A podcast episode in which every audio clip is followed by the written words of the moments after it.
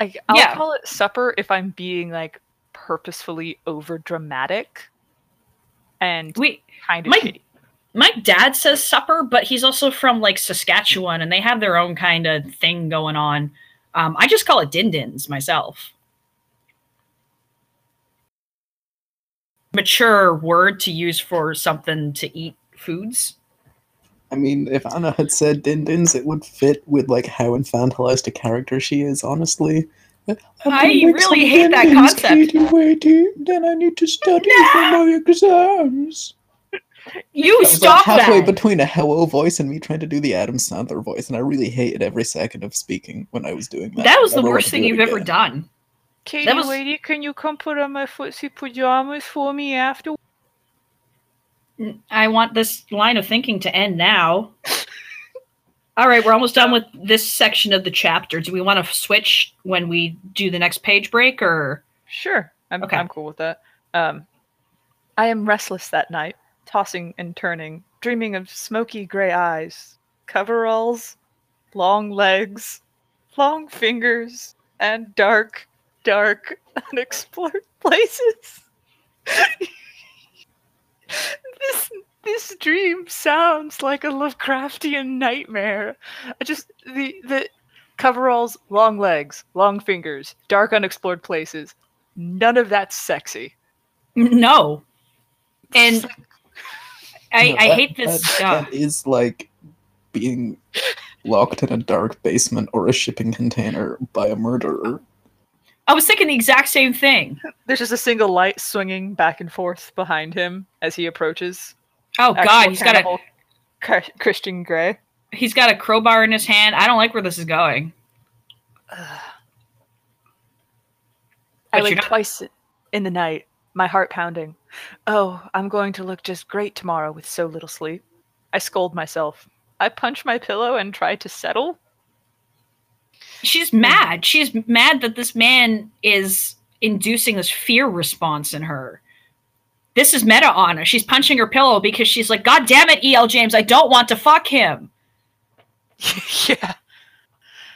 Okay, is that the page break? That's that's the page break there. Uh who Shall I take over then? oh Have yeah, fun. this this got car talk in it, so I would prefer if you did it. The Heathman is nestled in the downtown heart of Portland. Its impressive brownstone edifice was completed just in time for the crash of the late 1920s. E.L. James clearly just was on Wikipedia here.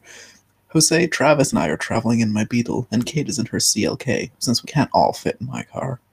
Travis is Jose's friend and, gro- and gopher, here to help out with the lighting. Kate has managed to acquire the use of a room at the Heathman free of charge for the morning in exchange for a credit in the article.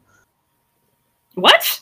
Why would they want an art uh, credit in a fucking student newspaper? Nobody who goes to that fucking university can afford to go to that hotel. Also, generally speaking, you don't call your friends also gophers. That's really not cool. like I'll call myself a gopher. Like if I was going to describe the job I do, I'm like I'm kind of a gopher. Um, oh yeah. but I wouldn't call my best friend who works in the government a gopher, even though I'm sure there are people who would unkindly describe what she does as being a gopher. I think if somebody's like, "Oh yeah, your friend's a gopher," I'd be like, "I'm gonna fucking fight you! How dare you!" Like that's so insulting.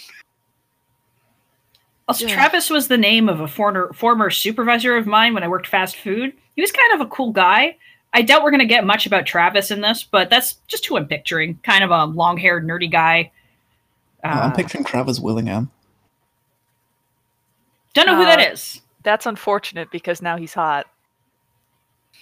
Huh. When she explains at reception that we're here to photograph Christian Grey, CEO, we are instantly upgraded to a suite. Just a regular sized suite, however, as apparently Mr. Grey is already occupying the largest one in the building. An overkeen marketing executive shows up shows us up to the suite. He's terribly young and very nervous for some reason. What do you mean? For some reason. I suspect it's Kate's beauty and commanding manner that disarms him, because he's putty in her hands. The rooms are elegant, understated, and opulently furnished. Is understated and and- understated yeah, don't- opulent and understated is like it's like uh it's like swanky and minimal.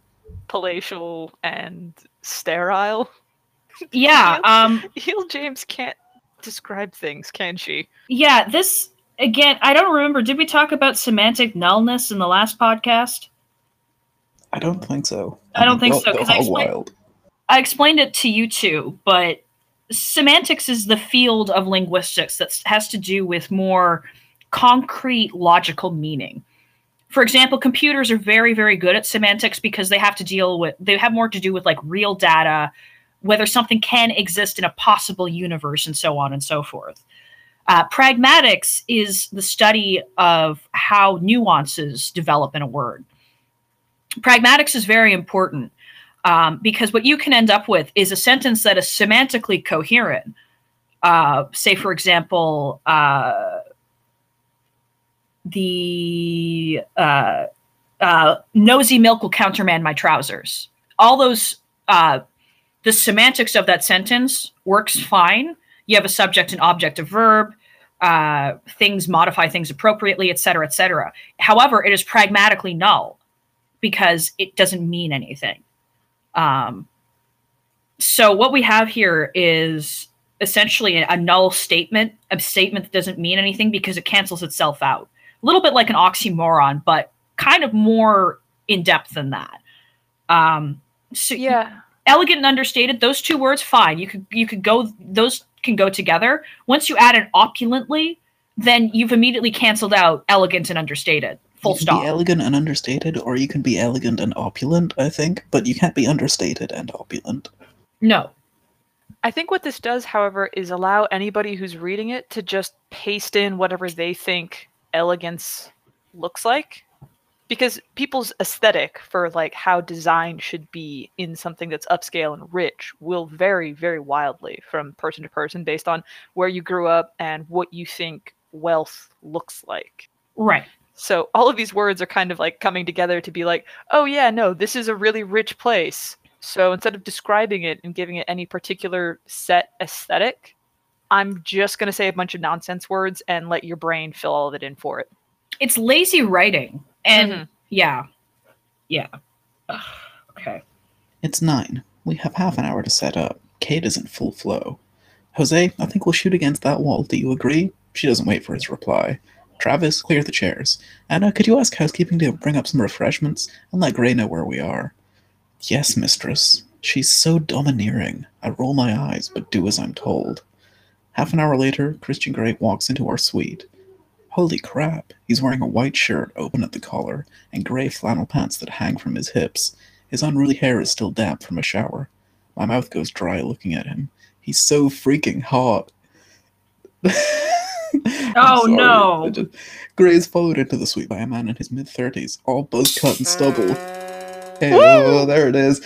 In a sharp dark suit and tie, who stands silently in the corner. His hazel eyes watch us impassively. Miss Steele, we meet again. Grey extends his hand, and I shake it, blinking rapidly. Oh my, he really is quite. Wow. As I touch his hand, I'm aware of that delicious current running right through me, lighting me up, making me blush. I'm sure my erratic breathing must be audible. You're having a panic attack.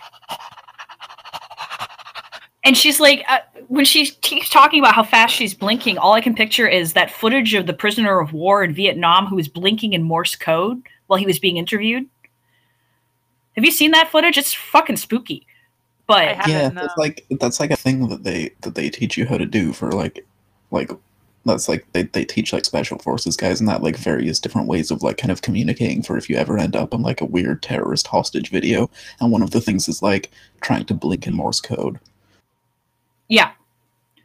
Uh, she's trying to blink to, to Kate, please get out of this, get us out of this situation or something. But Mr. Grey, this is Katherine Kavanagh, I mutter, waving a hand towards Kate, who comes forward, looking him squarely in the eye. The tenacious Miss Kavanagh, how do you do? He gives her a small smile, looking genuinely amused. I trust you're feeling better. Anastasia said you were unwell last week. I'm fine, thank you, Mr. Grey. She shakes his hand firmly without batting an eyelid. I remind myself that Kate has been to the best private schools in Washington. Her family has money, and she's grown up confident and sure of her place in the world. She doesn't take any crap. I am in awe of her. So Kate is just like super entitled, like just incredibly so. That's canon now. That's canon, and she's also a racist because of the way she's treating Jose. Her parent, she probably is like, oh yeah, my parents aren't racist. They give our gardener a tip every Christmas, but they're paying him under the table anyway. Uh, yeah.